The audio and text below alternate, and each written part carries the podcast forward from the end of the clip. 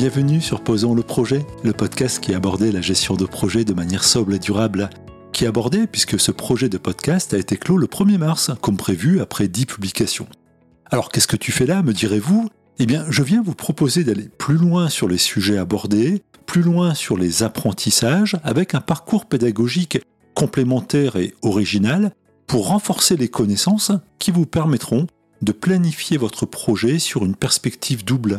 D'une part, celle de la performance et de la réussite de votre projet, et d'autre part, celle d'une gestion de projet sobre et durable.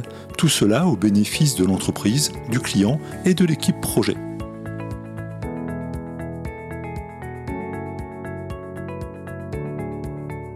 Sur le podcast Posons le projet, nous avons abordé en moyenne en 8-10 minutes des sujets clés de la gestion de projet comme la définition du livrable, l'organisation du projet, sa planification ou encore la gestion des risques et des changements. Je ne prétends bien évidemment pas avoir été complet sur ces sujets en si peu de temps. Nous n'étions pas sur une formation, même si ce podcast proposait un parcours à caractère pédagogique.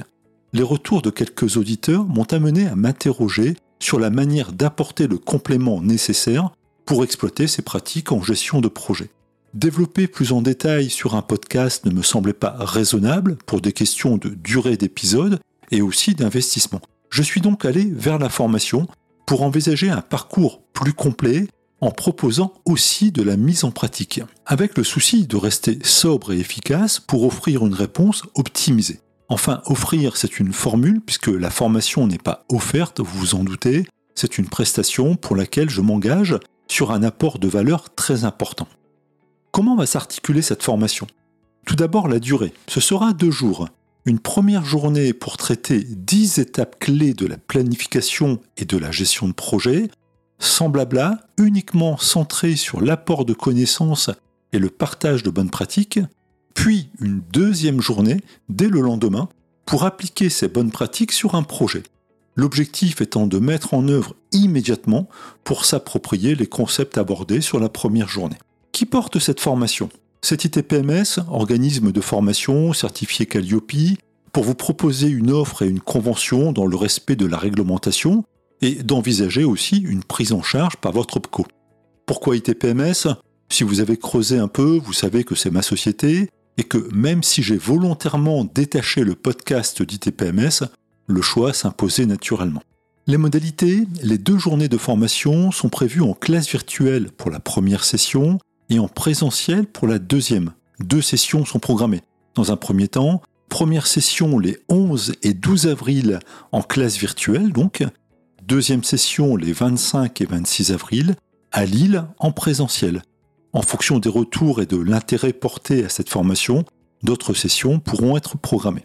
Si vous voulez découvrir le programme et bien évidemment vous inscrire, rendez-vous sur itpms.fr, rubrique formation.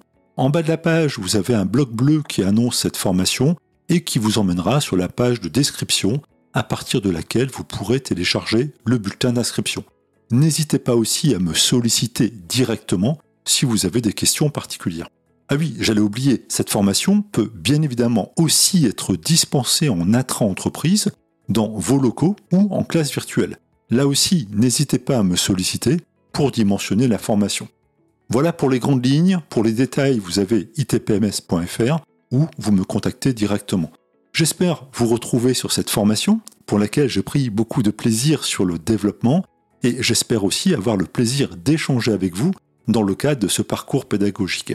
D'ici là, bon projet à vous et gardez à l'esprit cette perspective d'une gestion de projet sobre et durable au service de la performance du projet et du respect des ressources humaines.